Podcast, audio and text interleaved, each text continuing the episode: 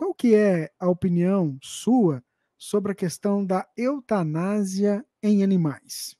É, o que move a doutrina espírita para trabalhar a questão da eutanásia com, no sentido de defesa da vida é em função dos propósitos superiores que as, nós temos durante o nosso processo de encarnação.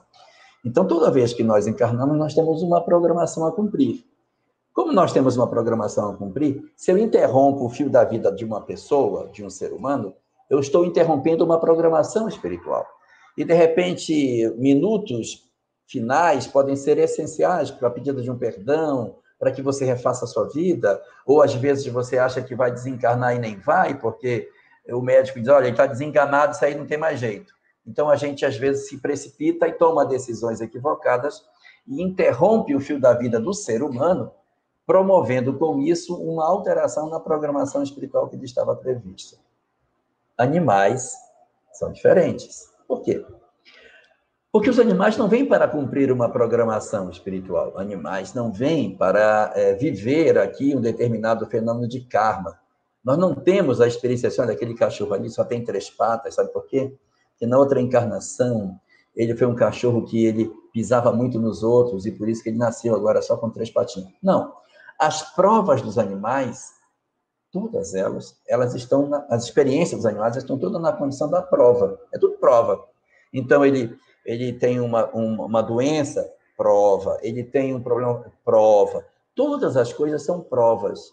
Por quê? Porque são seres que ainda não têm uma programação na qual o que lhes ocorre está conectado com um passado anterior. Muito bem. Em sendo isto verdadeiro, a gente observa que a interrupção do fio da vida do animal, ela não é semelhante ao do ser humano. Ele não tem uma programação para cumprir. Então, nesse particular, você tem um animal, ele não tem mais condição de sobrevivência, a prática da eutanásia pode ser uma opção a ser buscada. Agora, isso não significa dizer que, de posse dessa informação, a gente vai trabalhar isso de forma indiscriminada. Você tem, por exemplo, um cachorro que está num processo final de sinomose. Já não existe mais, é, é, você já tentou todos os medicamentos, o cachorro não, não reage, não reage mais e ele só uiva, está tendo convulsões.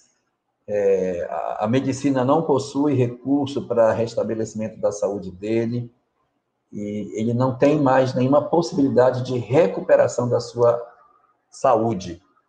Então, nessas horas que você tem ali, esse cachorro vai viver um dia, dois dias a mais, aí você, por um ato de misericórdia, você vai lá e, e faz uma, uma eutanásia. Nesse sentido importa utilizar um médico, para que não se utilize de métodos cruéis. Mas se faça de maneira que ela seja um processo com o menos sofrimento possível para o animal. Mas é uma forma que se tem, só que isso, volto a dizer, não vale para o ser humano, porque ele possui uma programação espiritual e esse fenômeno está restrito apenas àqueles que possuem livre-arbítrio.